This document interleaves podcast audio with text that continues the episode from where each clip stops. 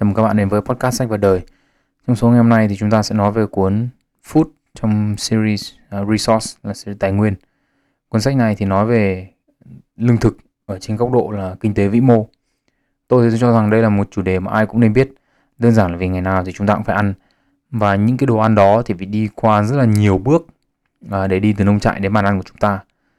Và các bạn sẽ cho rằng là chế độ dinh dưỡng của mình là của các bạn là do các bạn chọn nhưng mà trên thực tế thì các bạn chỉ chọn được những cái có ở ngoài siêu thị thôi.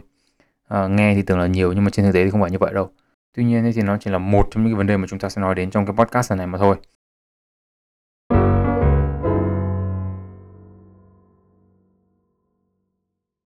Ok, vậy thì à, đầu tiên là chúng ta sẽ bắt đầu cuốn sách này với một vài một vài dữ liệu về cái mà tôi gọi là nền kinh tế lương thực trên thế giới.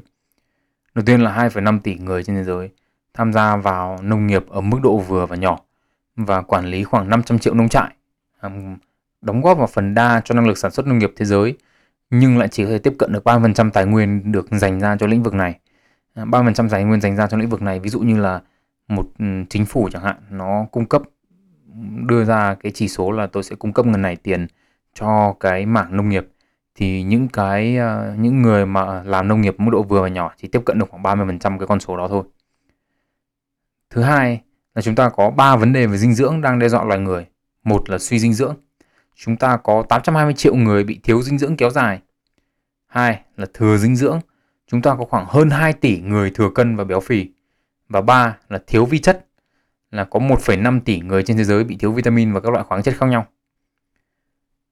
Cái dữ liệu thứ ba mà tôi muốn nói đến là thực phẩm chế biến ấy, thì càng ngày càng chiếm nhiều trong chế độ dinh dưỡng hàng ngày của chúng ta ở những nước phát triển như Mỹ, Canada và Anh ấy, thì 50 đến 60% là các sản phẩm đã đi qua chế biến rồi. Đây là những thực phẩm mà có rất là nhiều năng lượng này, được bổ sung thêm chất béo, đường, muối và các chất bảo quản. À, ở những cái nước đang phát triển ấy, thì lượng thức ăn chế biến đang có xu hướng ngày càng tăng mà kèm theo nó là càng ngày càng nhiều người bị thừa cân và béo phì. À, cái hiện tượng này thì chúng ta đang dần dần thấy, chúng ta đã thấy ở Trung Quốc trong khoảng tầm 10 năm trở lại đây và chúng ta đang đang thấy hiện tượng này ở Việt Nam à, trong một vài năm trở lại đây rồi với sự hiện diện của rất là nhiều những uh, chuỗi đồ ăn nhanh như McDonald's hay là KFC chẳng hạn đúng không ạ? À, và cái dữ liệu cuối cùng mà tôi muốn nói đến đấy là 1 phần 3 lượng lương thực sản xuất đang bị lãng phí hoặc bị bỏ đi. Tất cả những cái dữ liệu mà tôi nói đến đều là những vấn đề chúng ta đang gặp phải.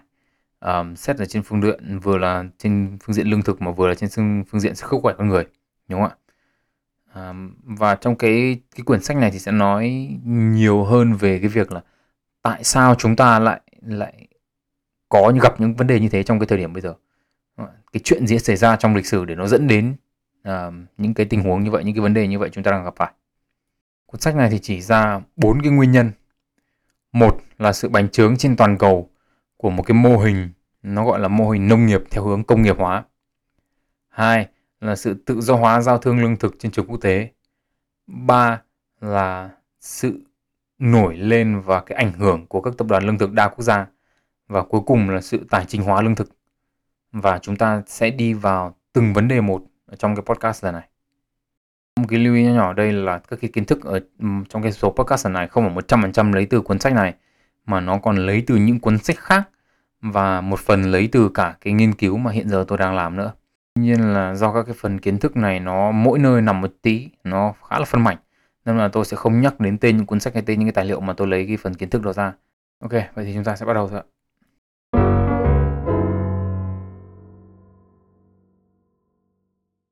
Đầu tiên là chúng ta sẽ nói về cái sự bành trướng của cái mô hình nông nghiệp theo hướng công nghiệp hóa. Sau thế chiến thứ hai ấy, thì Mỹ thay thế Anh trở thành cái thế lực đứng đầu trong nền kinh tế thế giới. À, chính vì thế những cái chính sách về lương thực của Mỹ có ảnh hưởng rất là lớn đến thị trường chung ở cái thời điểm đó thì cái chính sách lương thực của Mỹ thì nó có xu hướng trọng thương. Ở đây thì có nghĩa là Mỹ thì là giới hạn hàng nhập khẩu và khuyến khích sản xuất hàng trong nước và xuất đi nước ngoài. À, chính vì thế tất cả cái nước công nghiệp khác cũng theo chân Mỹ và áp dụng chính sách tương tự. Điều này thì dẫn đến cái việc là trên thị trường quốc tế thì có rất là nhiều nước công nghiệp phát triển tập trung vào việc xuất khẩu lương thực và bảo vệ thị trường nội địa đúng không ạ tức là nếu mỹ làm như này thì có một chúng ta có một nhóm các cái nước khác cũng làm tương tự ở những cái nước công nghiệp phát triển này đặc biệt là mỹ ấy, thì công nghệ nông nghiệp rất là phát triển công nghệ nông nghiệp ở đây có nghĩa là chúng ta có từ những cái loại hạt giống lai này cho đến phân bón hóa học này, cho đến cơ sở hạ tầng cho thủy canh này và cả năng lực cơ giới hóa trồng trọt và thu hoạch. Cơ giới hóa trồng trọt và thu hoạch ở đây chúng ta có thể là sử dụng máy móc để làm những cái điều đó đúng không? thay vì là dùng sức người như ở những nước uh, nông nghiệp mà nó thô sơ hơn như ở Việt Nam. Và hệ quả ấy, của cái việc là vừa có chính sách bảo vệ thị trường nội địa này, vừa có cái công nghệ phát triển đúng không ạ? Thì cái hệ quả của nó thì là dư thừa lương thực tức là họ làm ra được nhiều đồ ăn hơn rất là nhiều so với cái nhu cầu của thị trường nội địa thế, thế thì nhưng mà vấn đề là thay vì là giảm sản xuất để xử lý cái vấn đề dư thừa lương thực thì những cái nước này lại tìm cách xuất khẩu cái phần dư thừa đó ra nước ngoài à, dưới cái danh nghĩa là các chương trình viện trợ lương thực và thường những cái chương trình viện trợ lương thực này bao giờ cũng có mục đích chính trị đi kèm. Nếu có ví dụ như ở Canada chẳng hạn thì đưa chương trình viện trợ lương thực năm 1951 À, ờ, đưa lương thực trực tiếp đến bốn nước là Bangladesh, Ấn Độ, Pakistan và Sri Lanka. Đây là cái cách mà Canada tăng hiện diện của mình ở Nam Á và đây cũng là một cái cách mà Canada thể hiện cái cái cái cái, cái sự tham gia của họ vào một cái kế hoạch nó có tên là kế hoạch Colombo là một chương trình liên kết kinh tế trong khu vực. Mỹ thì đây là chương trình viện trợ uh, lương thực năm 1954 có và ở trong đó thì cái chương trình chỉ có 3 mục, mục 1, mục 2 và mục 3 Mục 1 ấy, thì là mục được đầu tư nhiều nhất và là một chương trình uh, gọi là viện trợ lương thực nhưng mà trên thực tế nó là một chương trình bán giảm giá.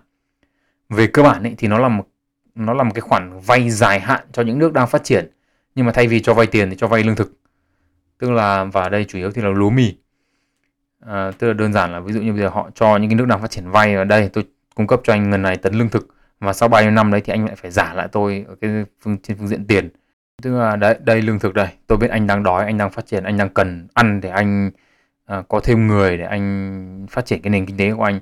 Nhưng mà về lâu về dài thì anh sẽ phải trả lại tôi bằng cách này hay cái khác. à, thì đấy là mục 1. Mục 2 thì là viện trợ lương thực trong trường hợp khẩn cấp. Và mục 3 là viện trợ cho những nước kém phát triển nhất. Thì ví dụ như mục 2 thì có chương trình ví dụ như là chúng ta có uh, những cái nước mà gặp ừ, thiên tai chẳng hạn thì đó là cái là cái ờ, mục cho uh, hỗ trợ lương thực khẩn cấp Tuy nhiên thì cả ba cái mục này là đều có màu sắc chính trị và đều có cái mục đích là tăng ảnh hưởng của Mỹ trên trường quốc tế. Tức là Mỹ thì viện trợ lương thực cho những nước đồng minh của Mỹ trong cuộc chiến chống lại chế độ xã hội chủ nghĩa những năm 50 60. À, khối liên minh châu Âu ấy thì cũng đưa ra chương trình tương tự nhiều muộn hơn đến tận cuối năm 60 thì mới đưa ra và nói chung là chương trình viện trợ lương thực của Liên minh châu Âu hay là của Canada thì đều không quá nặng về mặt chính trị như của Mỹ. Thế nhưng mà không chỉ là đạt được những cái mục đích về mặt chính trị đâu mà những cái chương trình viện trợ này ấy, thì là còn đạt được cả những cái mục đích về mặt chính trị nội địa nữa. Tức là việc viện trợ lương thực có nghĩa là họ, những cái nước phát triển đó thì là giảm được cái chi phí lưu trữ lương thực trong nước này. Và đồng thời là họ giữ được cái trữ lượng nội địa thấp. Và làm cho giá giá lương thực thì không bị tụt quá mức và ảnh hưởng đến nền kinh tế trong nước. Đúng không? tức là nếu bây giờ chúng ta trữ rất là nhiều lương thực trong nước, thì ờ, trong nước có nhiều quá rồi thì tự khắc là giá lương thực sẽ giảm, đúng không ạ? Tức là người nông dân người ta sẽ bị ảnh hưởng thế thì cái việc mà xuất ra nước ngoài ấy, thì vừa hỗ trợ được cái mục đích về mặt chính trị của những cái nước đó à, trên trường quốc tế mà thứ hai nữa là cũng giảm áp lực à, lên những người nông dân của họ ở trong nước nhưng mà Mỹ thì không chỉ xuất khẩu lương thực không đâu mà Mỹ còn xuất khẩu cả cái công nghệ nông nghiệp nữa. Đương nhiên là một cái mục đích khác thì cũng lại là một cái nguyên nhân mang màu sắc chính trị rồi đúng không ạ? Tức là cái lý luận của Mỹ tại cái thời điểm đó là những cái nước ấy mà có thể sản xuất được lương thực đủ ăn ấy thì sẽ không nổi loạn và sẽ đi theo xã hội chủ nghĩa. Rất đơn giản là ví dụ như là ở những cái nước mà đồng minh của Mỹ chẳng hạn họ theo chế độ tư bản chẳng hạn à, thì cái việc mà không đủ ăn ấy thì người những cái người nghèo nhất người ta sẽ nổi dậy đúng không? Người ta bảo là bây giờ chính phủ này không cho tôi ăn và lúc đó thì họ sẽ đi theo cái mô hình xã hội chủ nghĩa để coi như lật đổ chính quyền đấy. Thế thì cái cái lập luận của Mỹ là lương thực không không đủ mà còn cung cấp cả cái cách để họ công nghệ để họ có thể tự sản xuất lương thực. Và như thế thì không sẽ không có nổi loạn ở bất kỳ đâu cả. Trên thực tế thì cái tư duy này rất là đúng. Bởi vì là nếu mà các bạn biết là những cái năm 2009, 2010 uh, thì ở những cái nước như kiểu Syria chẳng hạn là có nổi loạn vì lý do không phải là vì lý do chính trị mà là vì cái thiên nhiên trong những cái năm đấy những thời tiết nó quá khắc nghiệt và không ai trồng được cái gì cả mà không ai thu hoạch được cái gì cả gần lương thực là gần như không có. Và chính vì vậy là họ mới nổi loạn. Tức là gì ạ? Tức là nổi loạn là do không đủ ăn. Nhưng mà nguyên nhân sâu xa thì không liên quan đến chính trị mà liên quan đến cái việc là nó thay đổi khí hậu. Ok vậy thì chúng ta sẽ quay trở lại với câu chuyện của chúng ta. Tức là vì là không muốn những nước đồng minh của mình đi theo sau chủ nghĩa à, đâm ra là Mỹ thì gọi tên những cái nỗ lực để công nghiệp hóa nền nông nghiệp thế giới này ấy, có tên là cuộc cách mạng xanh và lấy cái màu xanh này không phải là chỉ vì nó là màu xanh của cây cỏ rồi đất cát kiểu đâu mà là nó là cuộc cách mạng xanh bởi vì nó đối nghịch với cái cuộc cách mạng đỏ của xã hội chủ nghĩa ở Nga ở Liên Xô cũ đúng không? À, nghe thì rất là hoành tráng nhưng mà trên thực tế thì cuộc cái kết quả của cách mạng xanh ấy thì nhận được rất là nhiều ý kiến trái chiều. Có những người ủng hộ ấy thì chỉ ra rằng là năng suất nông nghiệp trên thế giới là tăng đáng kể và cái điều đó thì giảm được nạn đói nghèo ở nhiều nước, đồng thời cũng tạo ra rất là nhiều công an việc làm này, đặc biệt là ở những cái nước nghèo và những nước đang phát triển ở cái uh, ở trong lĩnh vực nông nghiệp. Nhưng mà ngược lại thì những người chỉ trích lại cho rằng là cái việc công nghiệp hóa ấy, trên thực tế làm tăng số lượng nhưng mà giảm chất lượng lương thực. Ở đây có nghĩa là những cái cây mà cung cấp nhiều dinh dưỡng ấy thì bị thay thế bằng những cái cây có hàm lượng um, protein thấp nhưng mà hiệu quả kinh tế cao hơn. Một cái chỉ trích nữa đấy là cái việc mà đồng hóa cây trồng ấy là đi kèm với những cái phương thức mà công nghiệp hóa nông nghiệp ấy thì dẫn đến những cái hiệu những cái hệ quả không nhỏ với môi trường này bao gồm đất này nguồn nước này và cả hệ sinh thái nói chung. Ở đây thì tôi có muốn nói qua một chút về cái việc giảm chất lượng lương thực và ở đây là vấn đề về dinh dưỡng. Một nghiên cứu từ năm 2004 ấy, thì cho rằng là từ năm 1950 tức là từ ở cái điểm khởi đầu của cái của cách mạng xanh này cho đến năm 1999 ấy, thì 43 giống cây là có hiện tượng giảm dinh dưỡng. Và trong đó có 6 dưỡng chất giảm đáng kể bao gồm protein là đạm này, canxi này, phosphor, sắt, riboflavin, uh, vitamin B2 đấy và ascorbic acid là vitamin C. Trong đó thì giảm nhiều nhất là vitamin B2, tức là từ năm 50 đến năm 99 là vitamin B2 trong các cái cây này là giảm 38%. Nhiều lý do thì được đưa ra vào năm 2004, tại thời điểm đó thì rất là nhiều lý do đưa ra. Nhưng mà đến năm 2017 ấy, thì nhìn chung các nhà khoa học cho rằng là chúng ta chọn và phát triển những cái giống cây cho nhiều quả chứ không chọn giống cho nhiều dinh dưỡng. Mà những cây cho nhiều quả ấy, thì thường có xu hướng là cho ít dinh dưỡng hơn. Đấy. À, một phần nữa một phần nhóm các nhà khoa học khác thì chỉ ra rằng cái việc thay đổi khí hậu ở đây cũng là thay đổi nhiệt độ này thay đổi tỷ lệ oxy CO2 trong không khí này lượng mưa chất lượng đất phân bón vân vân vân đều là những cái yếu tố đóng góp vào cái việc giảm dinh dưỡng của của lương thực của đồ ăn. Ngoài ra thì cái việc đồng hóa lương thực ấy, tức là ở đây là giảm cái sự đa dạng giống cây trồng ấy thì cũng có những cái ảnh hưởng nhất định đến sức khỏe con người. À, ở đây thì vấn đề này thực sự là khá là phức tạp nên là tôi chỉ nói đến cái hệ quả lớn nhất thôi đấy là mất cân bằng dinh dưỡng. À, do số lượng giống cây giảm à, cái sự đa dạng về mặt dưỡng chất cũng giảm. Đây tôi đưa ra một cái ví dụ để cho các bạn dễ hiểu. Ví dụ như là chúng ta có 10 loại gạo khác nhau và chúng chỉ chênh lệch nhau một chút thôi về dinh dưỡng.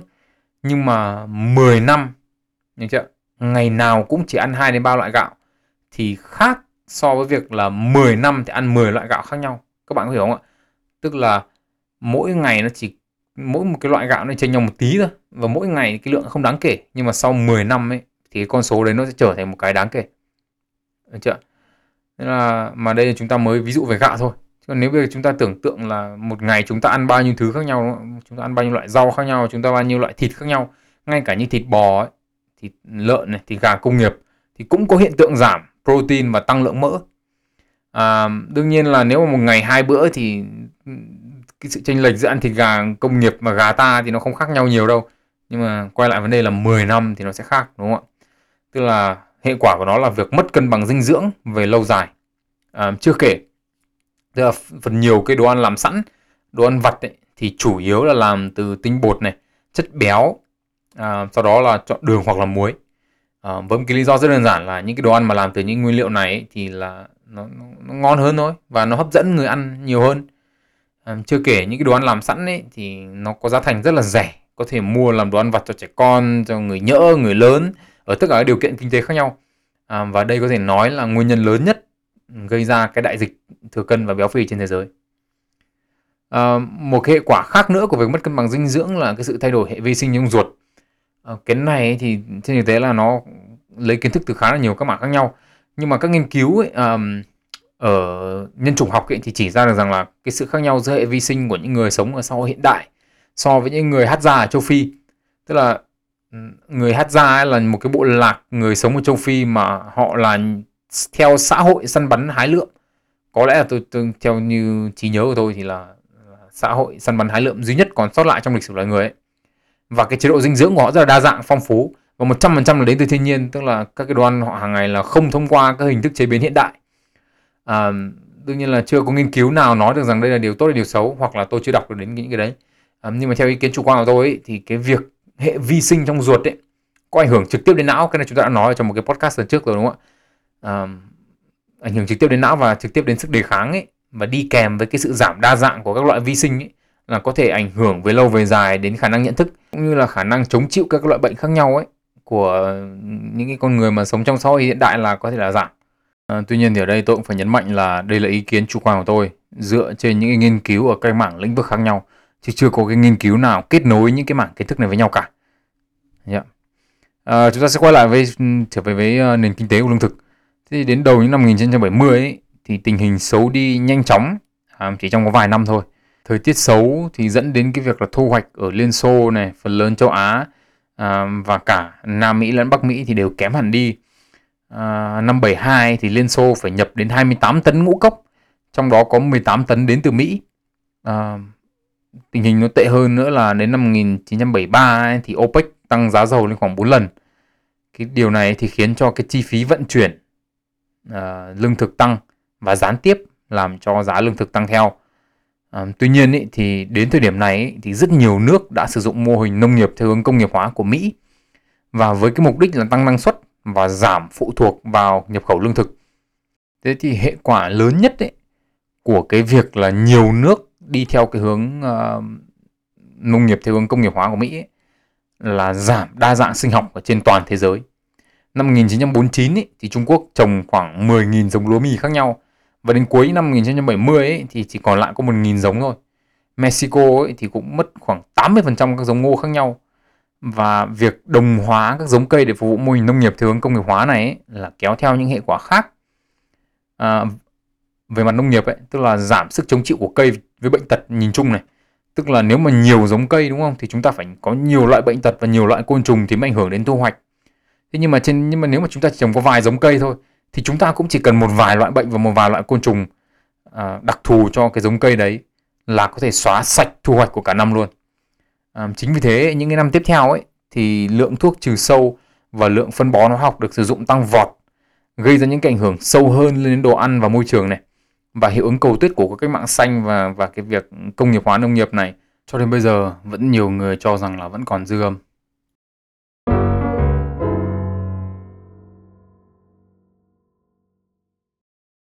Tiếp theo là chúng ta sẽ nói về vấn đề là tự do hóa giao thương lương thực trên trường quốc tế.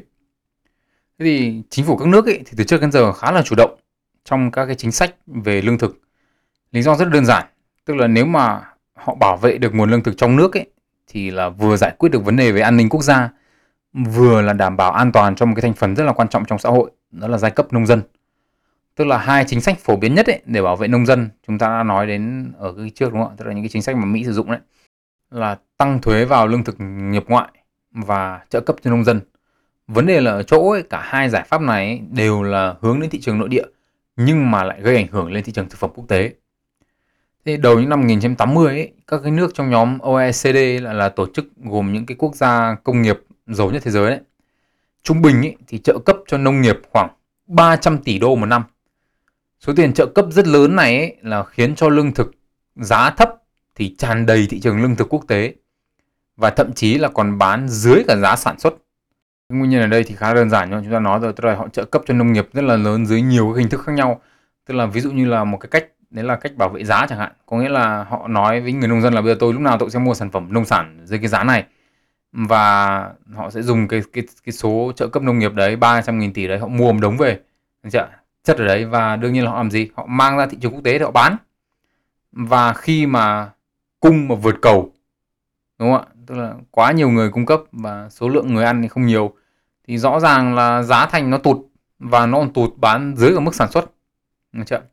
thế thì với cơ sở hạ tầng thương mại quốc tế là còn tốt hơn ở một số những nước đang phát triển ấy, thì cái việc mà lương thực nhập ngoại ấy, còn rẻ hơn cả lương thực trong nước. Một cái ví dụ được đưa ra là điều rất là điển hình đấy là gạo sản xuất ở Việt Nam và Thái Lan nhé là có thể đến những thành phố ở Tây Phi như Conakry hay Dhaka này thuận tiện hơn và rẻ hơn là gạo sản xuất trong nước. Đó. Thế thì những cái nước đang phát triển mà mạnh về mặt kinh tế thì bây giờ là Ấn Độ và Trung Quốc ấy, thì họ cũng bắt trước những cái chính sách này và đương nhiên là mục đích của họ cũng là bảo vệ người nông dân, đúng chưa? Khiến cho căng thẳng với những cái nước uh, trong nhóm OECD leo cao và bắt buộc là dẫn đến những cái đàm phán để thay đổi những cái chính sách bảo vệ lương thực quốc nội này. Nhưng mà tất cả những cái bàn đàm phán đó thì đều bất thành. Điều này thì khiến cho những người nông dân ở những nước nghèo rơi vào tình thế khó khăn khi mà họ không cạnh tranh được với thực phẩm nhập ngoại. Một số cái nỗ lực để xử lý sự mất cân bằng này như là Hiệp định Nông nghiệp năm 1994 hay là vòng đàm phán Doha của Tổ chức Thương mại Quốc tế WTO đều kết thúc trong thất bại. Nói ngắn gọn cho dễ hiểu là gì ạ? Những cái nước giàu thì xuất khẩu lương thực đi khắp nơi và xuất khẩu giá rất là rẻ. Bởi vì làm sao? Bởi vì họ đã trợ cấp nông nghiệp ở nước trong nước của họ rồi. Làm thì vô biên luôn nhưng mà không ăn hết. Mang ra nước ngoài bán. Thế thì mang ra nước ngoài bán ấy, thì bán cho những cái nước đang phát triển và những cái nước nghèo còn rẻ hơn là họ mua được ở trong nước. Thế thì rõ ràng là những người nông dân ở những cái nước nghèo đấy thì họ lại càng khổ đúng không? Họ bảo bảo tại việc quá thì tôi phải mua lương thực trong nước nữa. Tôi mua bán lương thực nước ngoài cho nó rẻ.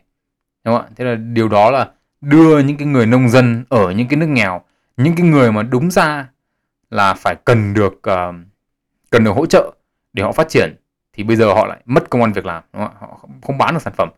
Mà không chỉ có những cái nước ừ, giàu họ mới làm như thế đâu mà những cái nước đang phát triển lên những cái nền kinh tế đang lớn dần lên như ở Trung Quốc và Ấn Độ họ cũng đi theo những cái chính sách đấy.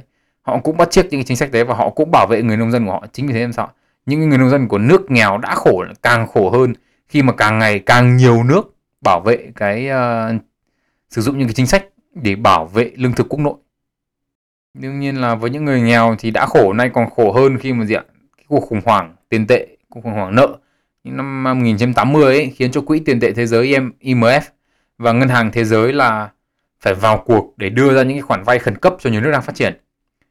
Thế thì để nhận được những cái khoản vay này thì các cái nước đang phát triển phải chấp thuận một số những điều khoản nhất định. Trong đó có cái việc là giảm thuế nhập khẩu ở những mặt hàng nông nghiệp. Điều này thì nằm trong một cái chương trình có tên là SAP, có nghĩa là tên nó là viết tắt của Structural Adjustment Program, tạm dịch là các chương trình điều chỉnh cấu, cấu trúc.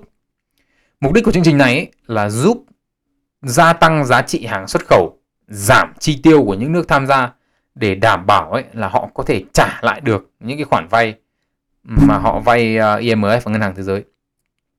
Thì từ giữa những năm 80 ấy, cho đến đầu những năm 90 ấy, các nước ở Mỹ Latin và các nước châu Phi cận Sahara ấy, và ngay cả những nước Đông Nam Á như ở Việt Nam ấy là nhận các khoản vay và áp dụng SAP uh, à, và bắt đầu giảm hoặc là loại bỏ các cái rào quản ừ, rào cản thuế quan. Thì tuy nhiên ấy, thì kết quả của SAP ấy thì không được như mong muốn là ừ, áp dụng các cái chương trình này vào rồi thì cái sản lượng không tăng như kỳ vọng nhưng mà giá lương thực nhập khẩu ở những nước đang phát triển thì tăng mạnh.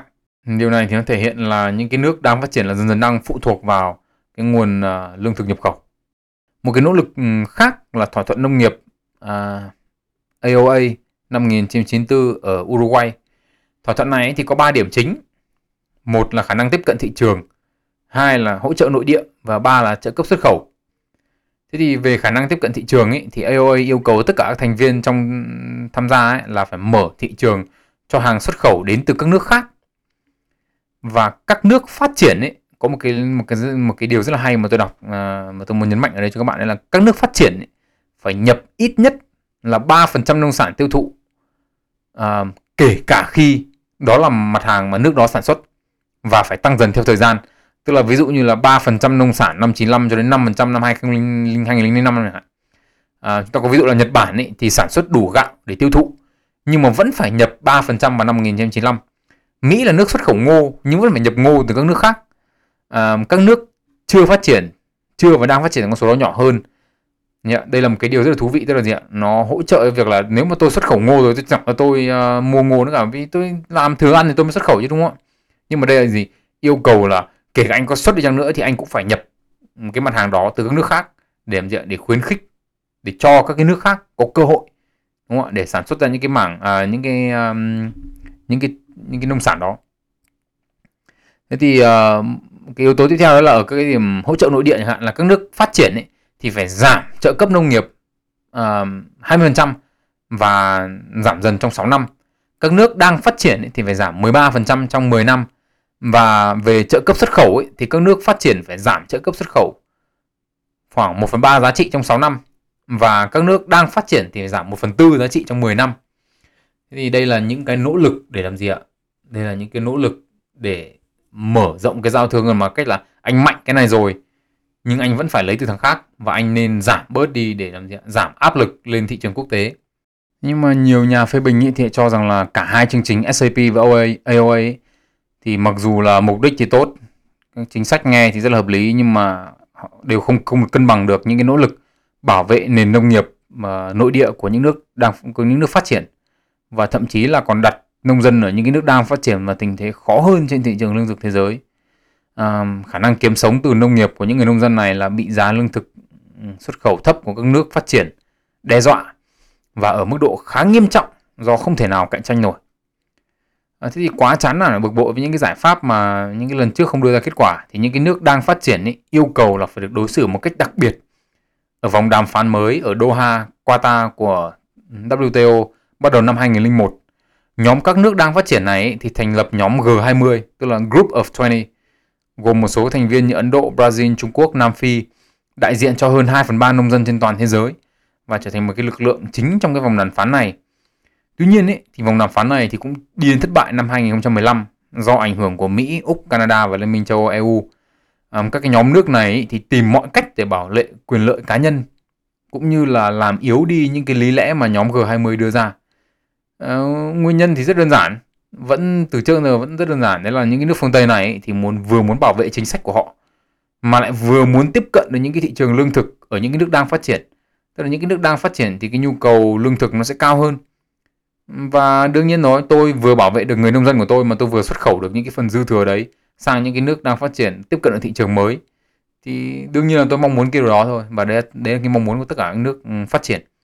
Một cái hiệp định thương mại khác mà quen thuộc với chúng ta hơn nhưng mà kết quả cuối cùng thì cũng không được như mong muốn, đó là hiệp định hợp tác xuyên thái bình dương TPP đúng không ạ tức là tổng thống Trump ấy thì rút ra khỏi hiệp định này vào đầu năm 2017 và 12 nước còn lại thì ký hiệp định ký hiệp ước chỉnh sửa, có tên là CPTPP và có hiệu lực vào cuối năm 2018. Đầu năm 2018 thì Mỹ vào cuộc à, chiến tranh thương mại với Trung Quốc bằng việc đánh thuế đủ các loại hàng nhập khẩu của Trung Quốc. Thì để trả đũa thì Trung Quốc lại đánh thuế lại vào cái mặt hàng đậu tương của Mỹ. Mỹ là nước xuất khẩu đậu tương lớn nhất thế giới. Sau đó là chuyển sang nhập đậu tương từ Argentina và Brazil. Thế mà hành động rất đơn giản này thì có một cái hệ quả không hề nhỏ. Tức là các nhà môi trường thì cảnh báo rằng là cái việc Argentina và Brazil ấy mà được xuất ừ, đậu tương sang Trung Quốc ấy thì hai cái nước này sẽ phá rừng để mở rộng đất trồng đậu tương. À, ngược lại thì ở phía Mỹ thì khi mà không có chỗ xuất đậu tương thì đậu tương mất giá thì lại trả tiền trợ cấp cho những người nông dân. À, về cơ bản là những cái chính sách từ những cái năm 1950 cho đến tận bây giờ vẫn không thay đổi.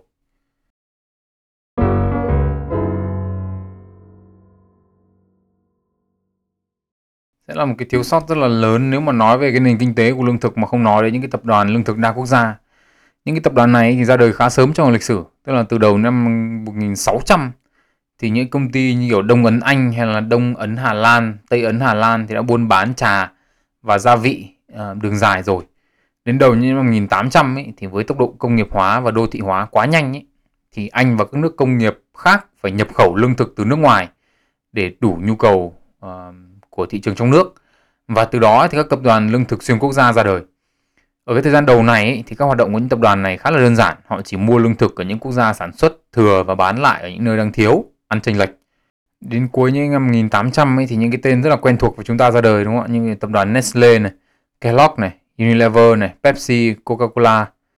Và đến giữa những năm 1900 thì những cái tập đoàn này ấy, trở thành rất lớn và kinh doanh ở nhiều mảng khác nhau trong lĩnh vực thực phẩm. Để có thể hiểu được thực trạng đang diễn ra trong cái mảng thực phẩm này thì đầu tiên là các bạn hãy tưởng tượng một cái đồng hồ cát. Tức là gì ạ? Nó phình ra hai đầu và bé tí lại ở giữa.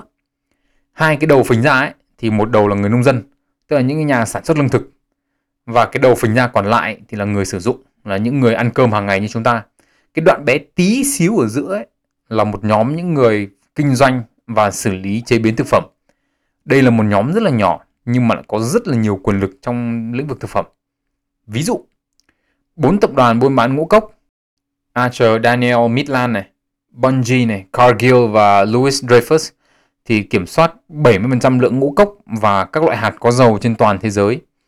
Chỉ có 3 tập đoàn kiểm soát 50 đến 60% lượng cacao buôn bán trên thị trường quốc tế. 80% lượng trà trên thế giới đấy thì được kiểm soát bởi 7 tập đoàn và 75% lượng chuối được bán trên toàn cầu ấy thì bị kiểm soát bởi 5 tập đoàn. À, lưu ý ở đây là các cái tập đoàn bán buôn. À, những cái tập đoàn chế biến thực phẩm ấy thì lại phát triển và tích hợp theo chiều dọc. Ví dụ như là tập đoàn Cargill là một trong bốn tập đoàn buôn bán ngũ cốc được nhắc đến ờ, vừa xong đấy thì là trong mảng xử lý thịt ấy, thì các hoạt động của tập đoàn này bắt đầu từ các bạn bình tĩnh nghe cho hết nhé. Bắt đầu từ này cung cấp hạt giống và phân bón, sau đó dịch vụ đưa ra lời khuyên cho nông dân để trồng ngũ cốc như thế nào, sau đó là mua lại cái ngũ cốc đấy từ nông dân, dự trữ ngũ cốc đấy, xử lý ngũ cốc đấy thành thức ăn cho gia súc, mua lại gia súc từ những người nông dân mà sử dụng thức ăn gia súc của họ, sau đó là xử lý, đóng gói và ship thành phẩm thịt làm từ con gia súc đó. Ừ, bạn nào nghe đoạn vừa rồi mà không hiểu thì có thể nghe lại một vài lần để hiểu rõ là cái quy trình làm việc của họ như nào. Nói thật là lúc mà đọc đoạn này và viết đoạn này thì tôi cũng phải đọc đi đọc lại và viết đi viết lại vài lần để thực sự là để nắm cho rõ được cái cái cái cái tích hợp dọc của họ nó gọi là dùng một từ dân dã là nó dã man như nào quay lại về những cái tập đoàn lương thực đa quốc gia thì ở đầu bán lẻ thực phẩm. Thì cho đến khoảng 50 năm về trước trên thế giới ấy, hoặc thậm chí là cho đến khoảng 15 năm về trước ở Việt Nam ấy 20 năm về trước ở Việt Nam ấy thì bán lẻ chủ yếu là ở những cái chợ bán lẻ này hoặc các sạp đồ ăn à, như ở Việt Nam là các cái chợ cóc đấy chợ tạm đấy. À, tuy nhiên ấy, thì trong những năm gần đây ấy, thì siêu thị trở thành nơi buôn bán thực phẩm chủ yếu. Số liệu năm 2014 cho thấy là 10 hãng bán lẻ đứng đầu ấy, thì chiếm gần 30% thị trường bán lẻ thực phẩm toàn cầu. Ờ, ở, các nước ừ, thì những cái thị trường bán lẻ thì dần dần tập trung về một số đầu mối lớn. À, đây cũng là cách mà các tập đoàn bán lẻ phát triển mạng lưới. Tức là gì họ mua lại và sát nhập các cái chuỗi siêu thị bán lẻ có sẵn ở cái đất nước sở tại. Chính vì thế là chỉ sau một thời gian ngắn là các đoàn này có thể kiểm soát được một lượng lớn hàng hóa giao thương uh, trong một cái thị trường nhất định hiện tượng này thì đang xảy ra ở những khu vực đang phát triển như Trung Quốc, Ấn Độ, khu vực Mỹ Latin và một số các nước khác ở châu Á và châu Phi ở Việt Nam là chúng ta cũng đã thấy bắt đầu thấy có cái hiện tượng này trong khoảng tầm 10 năm trở lại đây rồi đúng không ạ? Nhìn chung ý, thì cái thực trạng đồng hồ cát này thì mang đến cả những điểm có lợi và có hại. Tức là về lợi thế thì những cái tập đoàn này họ đủ lớn và mạnh để đầu tư và phát triển nghiên, nghiên cứu những cái công nghệ mới trong sản xuất nông nghiệp. À, và những cái tập đoàn bán này đủ lớn ý, thì có thể đưa ra những cái yêu sách cho các nhà cung cấp đòi hỏi những cái sản phẩm phải có chất lượng tốt hơn, sạch hơn và đảm bảo một cái chất lượng sản phẩm tốt khi đến tay người tiêu dùng. Thế tuy nhiên ý, thì nhiều người cho rằng là cái việc quyền lực nằm trong tay một số ít ý, thì mang lại nhiều điều có hại hơn là có lợi. Tức là cái khả năng điều hướng các chính sách về nông nghiệp của các cái tập đoàn này cao à, và việc chấp và việc cái tập đoàn này có có có thỏa thuận về điều kiện làm việc của người lao động hay là những cái điều khoản bảo vệ hệ sinh thái không ấy thì nó sẽ chẳng có tác dụng mấy nếu như mà tất cả những công ty này đều không đồng ý vì họ chỉ có vài công ty đúng không ạ? Nếu một công ty không đồng ý thì các công ty khác nó bảo thằng kia không làm tội không cần phải làm. Và như thế thì tất cả các chính sách đấy thì đều sẽ không có hiệu quả. À, các yếu tố về hệ sinh thái thì tưởng chừng rất là bình thường nhưng mà trên thực tế thì khá là quan trọng. À, do những cái hoạt động nông nghiệp có ảnh hưởng rất là lớn đến môi trường cái vấn đề này thì chúng ta sẽ nói thêm một chút ở đằng sau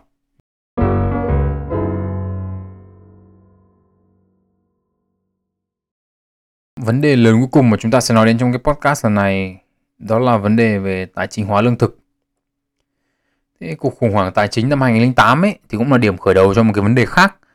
Nó là một cái cuộc biến động giá lương thực. Từ năm 2006 ấy, thì giá lương thực trên thế giới là tăng dần đều. Và chỉ từ tháng 1 năm 2007 cho đến tháng 6 năm 2008 ấy thì giá một số mặt hàng lương thực tăng khoảng 56%, một số còn tăng nhiều hơn. Giá của những cái mặt hàng thiết yếu như lúa mì này, đậu tương, ngô và gạo tăng gấp đôi. Đến nửa sau của năm 2008 khi một cuộc khủng hoảng kinh tế thế giới nổ ra ấy thì giá lương thực tụt không phanh và giá lương thực tiếp tục biến động mạnh cho đến khi đạt đỉnh điểm vào tháng 2 năm 2011. Những nghiên cứu ban đầu ấy thì chỉ ra rằng nguyên nhân của cái sự biến động này là do chênh lệch về nguồn cung và cầu và bị làm cho trầm trọng hóa bởi những cái vấn đề về nhiên liệu sinh học và các cơ chế bảo vệ nội địa. Tuy nhiên ý, do biên độ dao động của giá quá lớn chỉ trong thời gian ngắn thì các nhà nghiên cứu nhìn đến hướng khác để tìm ra nguyên nhân và chỉ ra được rằng ấy, là cái sự pha trộn giữa lương thực và thị trường tài chính ấy, là một trong những yếu tố khác gây ra biến động bất thường này. À, chúng ta sẽ đi vào từng yếu tố một. Đầu tiên là chúng ta phải nói về ảnh hưởng của cuộc khủng hoảng lương thực toàn cầu. Ảnh hưởng của cuộc khủng hoảng này ấy, lên các nước là không giống nhau. Ở những cái nước giàu ấy, khi mà người nông dân được hưởng nhiều trợ cấp của chính phủ ấy, thì sẽ không bị ảnh hưởng mấy khi mà giá lương thực tụt. Nhưng bù lại ở những cái nước đang phát triển ấy, nơi mà người nghèo ấy mà phải chi 50 đến 8% thu nhập của họ cho những bữa ăn ấy thì họ bị ảnh hưởng rất là nặng nề từ cái việc tăng giá lương thực. Khi mà cái việc tăng giá này lên đỉnh điểm vào đầu năm 2010, 2008 ấy thì có những cuộc bạo loạn bạo loạn lương thực diễn ra khắp ở ờ, nơi trên thế giới. Chúng ta có Haiti, có Ai Cập, có Senegal.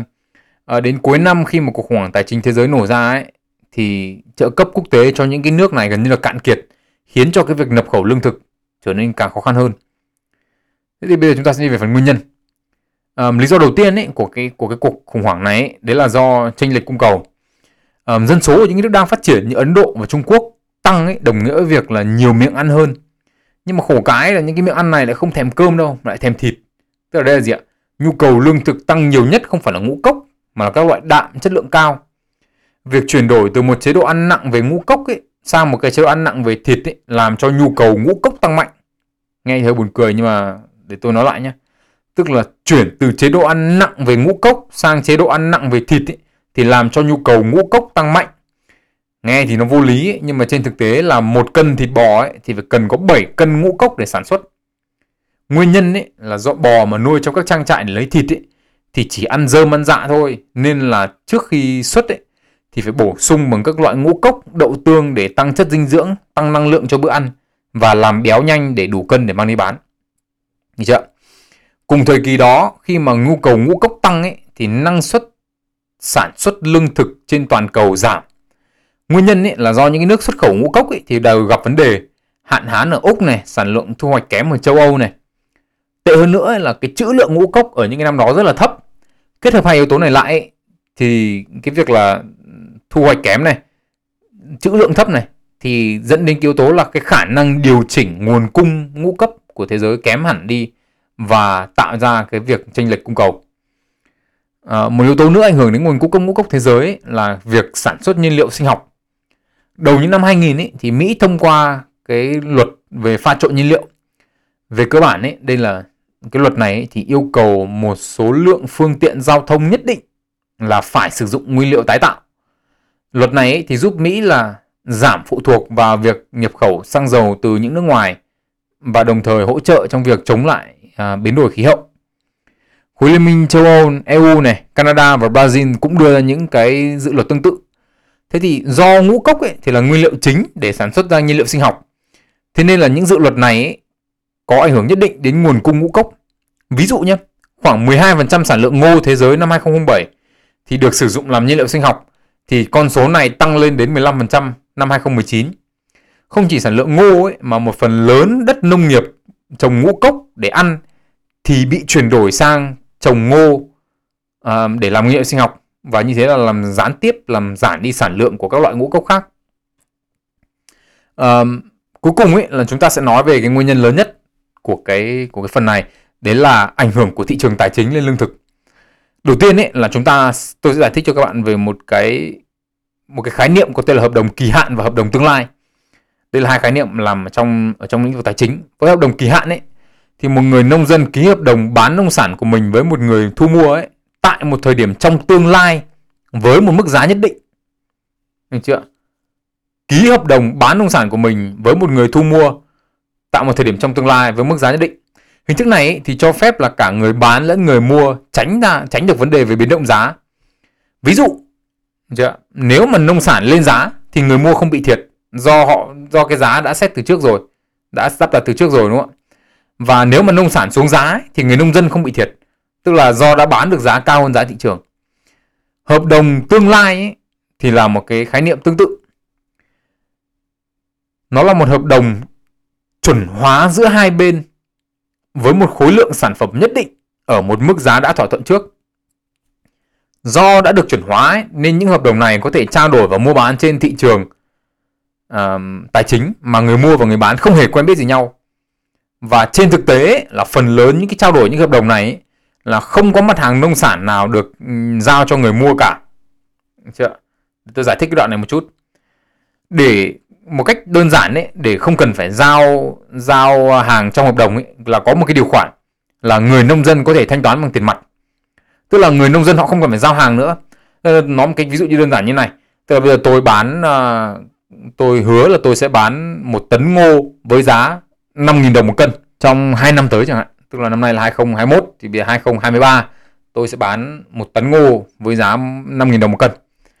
Thế thì trong hợp đồng nó ghi như là người nông dân sẽ thanh toán bằng tiền mặt chẳng hạn. Thì ví dụ như đến năm 2023 mà tôi thấy ngô trên thị trường bây giờ nó là 10.000 một cân rồi thì tôi bảo thôi bây giờ tôi sẽ thanh toán cho anh cái hợp đồng đấy bằng tiền mặt. Tức là tôi trả 5.000 đồng một cân tôi giả anh cái số tiền đấy. Còn tôi sẽ cầm cái chỗ ngô mà tôi trồng được tôi mang ra thị trường tôi bán thì tôi được lại. Ví dụ như vậy chẳng hạn. Được chưa? Tức là trong trường hợp này ấy, thì đến hạn giao hàng ấy thì người bán chỉ cần trả tiền mặt là xong không cần phải trả hàng. Được chưa? Thế thì cái thị trường trao đổi hợp đồng này ấy, thì cũng tương tự như là thị trường trao đổi các cái loại khác như chứng khoán. Thì sẽ có hai loại nhà đầu tư. Một là nhà đầu tư dài hạn và lướt sóng. Dài hạn thì đơn giản rồi đúng không ạ? Còn lướt sóng thì là khái niệm những nhà đầu tư mà chỉ dình mua ra bán vào để ăn lãi ngắn hạn thôi. Thế thì rất nhiều nhà đầu tư ấy, um, quan tâm đến thị trường trao đổi nông sản này ấy, là vì nó cho phép họ đa dạng hóa danh mục đầu tư của mình. Tức là không cần không phải chỉ đầu tư vào nhà đất chứng khoán mà đầu tư cả vào nông nghiệp nữa. À, đầu tư vào cái mặt hàng này thì cũng dễ dàng hơn rất là nhiều vì chủ yếu họ chỉ cần phải làm việc với ngân hàng hoặc là những cái tổ chức tài chính có giấy phép buôn bán cái mặt hàng này mà thôi chứ không phải làm việc với nông dân chính vì những cái lợi thế đó ấy, mà cái lượng tiền đầu tư vào cái thị trường này ấy, tăng từ đầu những năm 2000 lên đến đỉnh điểm là 2011 với số tiền đầu tư lên đến 448.000 tỷ đô. À, điều này thì khiến cho thị trường giá cả lương thực và thị trường tài chính có một mối quan liên kết chặt chẽ với nhau. Nếu một lượng lớn đổ xô vào thị trường tài chính thì giá tăng, nhưng mà nếu mọi người rút hết tiền ra cho vào ngân hàng thì giá giảm đúng không ạ? Thì cái sự biến động của thị trường tài chính gây ra cái biến động giá cả trong thị trường lương thực. Thế thì một trong những cái hệ quả của cái việc tăng nguồn đầu tư tài chính vào các mặt hàng nông nghiệp ấy, là việc mua bán đất canh tác và các hình thức sản xuất nông nghiệp. Các nhà đầu tư ấy thì sẽ bỏ tiền ra thu mua đất nông nghiệp từ nhiều nước khác nhau. Nghiên cứu đã xác nhận ấy, được là các cái nước châu Phi như kiểu Ethiopia này, Uganda này, Cộng hòa Congo này, Liberia và Zambia ấy đã bán một lượng lớn đất. Một số trường hợp lên đến hàng triệu hecta đất cho các nhà đầu tư nước ngoài. Nhưng mà không chỉ các nhà đầu tư ấy, mà các chính phủ nhiều nước cũng mua lại đất từ các nước khác nguyên nhân ấy là nguyên nhân chính của nó đương nhiên là để đảm bảo nguồn lương thực cung cấp cho thị trường nội địa và tránh phụ thuộc vào việc nhập khẩu lương thực và đôi khi ý, là cả lấy cả nguồn nhiên liệu sinh học nữa. Trong khu vực của chúng ta ấy, thì chúng ta dễ thấy nhất là việc Trung Quốc mua lại đất đai nông nghiệp của Việt Nam và các nước lân cận. Trong khoảng 20 năm trở lại đây ấy, thì Trung Quốc có khoảng 180 thỏa thuận à, hợp tác nông nghiệp với các nước Đông Nam, Nam Á và các nước ở châu Phi. Có hai ý kiến trái chiều về việc mua lại đất canh tác này. Ngân hàng Thế giới thì cho rằng việc mua lại đất này thì sẽ đi kèm với việc là cái nguồn tiền đầu tư sẽ đổ vào nền công nghiệp của những nước nghèo, tạo ra công an việc làm, tạo tiền đề cho công cho việc cái chuyển giao công nghệ, cũng như là xây dựng cơ sở hạ tầng thiết yếu như là đường xá, bệnh viện vân vân. Ở chiều ngược lại thì những người chỉ trích cho rằng là cái việc thâu tóm đất này là chủ nghĩa thực dân kiểu mới. Ngoài ra thì cái việc thâu tóm đất này thì không tạo ra công an việc làm mà nó lại khiến cho những người nông dân nghèo ở cái nước sở tại thì phải di rời và đồng thời là nó cũng gây ra nhiều ảnh hưởng đến hệ sinh thái khi mà những cái phương pháp canh tác à, theo kiểu công nghiệp được đưa vào sử dụng.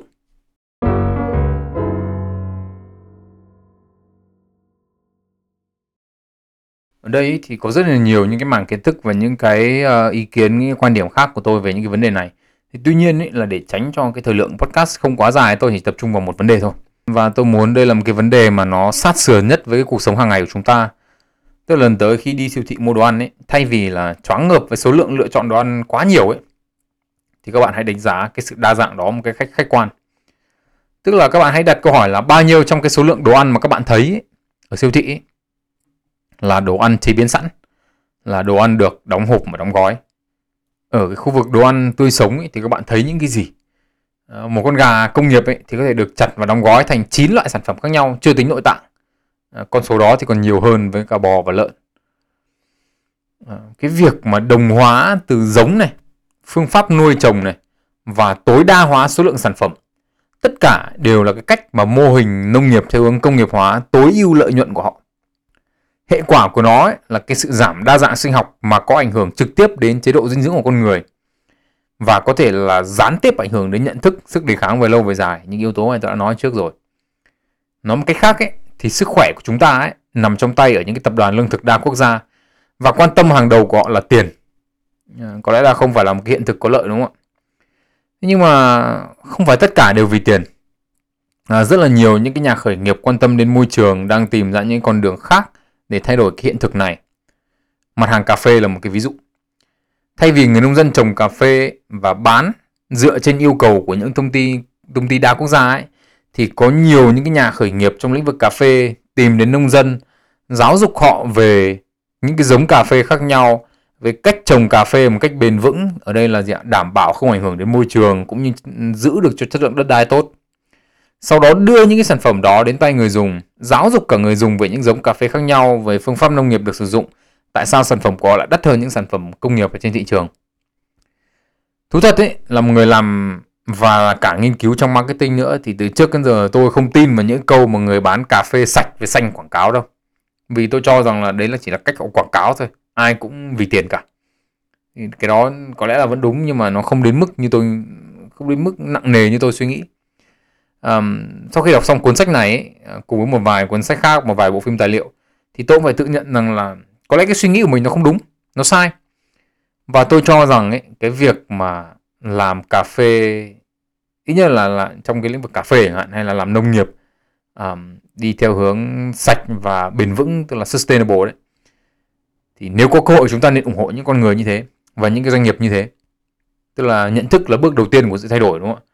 Tôi nhận thức là có lẽ cái suy nghĩ của tôi nó hơi cực đoan. Việt Nam chúng ta ấy làm đất nông nghiệp. Chúng ta có vô vàn những cái sản phẩm nông nghiệp có giá trị. Nhưng mà với cái tốc độ thay đổi khí hậu như hiện tại ấy, à, dựa trên dữ liệu của NASA thì các nhà nghiên cứu của tổ chức trung tâm khí hậu tính được ra rằng ấy, đến năm 2050 ấy, thì Việt Nam của chúng ta sẽ có hai thành phố là Hồ Chí Minh và Hải Phòng nằm dưới mực nước biển. Bạn nào không tin ấy, thì có thể google cái cụm từ Hải Phòng này, Ờ, không giấu với liền này, và Hồ Chí Minh 2050 underwater. Thì các bạn có thể thấy bài viết trên tờ New York Times vào ờ, vào tháng 10 năm 2019 về vấn đề này. À, tôi cho rằng ấy, việc chúng ta ủng hộ những cái doanh nghiệp như vậy là không chỉ giúp cho không chỉ tốt cho môi trường đâu mà cả tốt cho sức khỏe của chính chúng ta và con cái chúng ta nữa. Thế nếu lần sau mà các bạn à, đi chợ hay là đi mua hàng mà các bạn biết rằng là những cái sản phẩm mà các bạn mua được ấy, là sản phẩm nông nghiệp sạch của Việt Nam à, và làm cái những cái sản phẩm nông nghiệp mà sử dụng những cái phương pháp canh tác à, bền vững. Thì dù đắt hơn một chút tôi nghĩ là cũng cũng xứng đáng bỏ tiền ra để mua. Bởi vì chỉ khi mà chúng ta những người tiêu dùng mà chúng ta quan tâm đến những cái vấn đề đấy chúng ta bỏ tiền ra làm những cái đấy thì những cái nhà đầu tư khác họ mới nhìn thấy là đây là những cái thị trường có tiềm năng thì họ mới đầu tư vào làm. Bởi vì những cái bởi vì các bạn cứ cho rằng cái này nó quá xa vời. Nhưng mà trên thực tế là nó có những cái ảnh hưởng trực tiếp lên sức khỏe chúng ta về lâu về dài cả con cái của chúng ta nữa đúng không ạ? À, và nếu mà như các bạn cảm thấy những cái gì tôi nói là vừa rồi nó là hợp lý các bạn cảm thấy hào hứng các bạn cảm thấy thú vị thì chào mừng các bạn đã đến với podcast sách và đời. Tên tôi là nguyễn Tiến Đạo. Hy vọng sẽ được gặp lại các bạn những số lần sau và chúc các bạn một ngày tốt lành.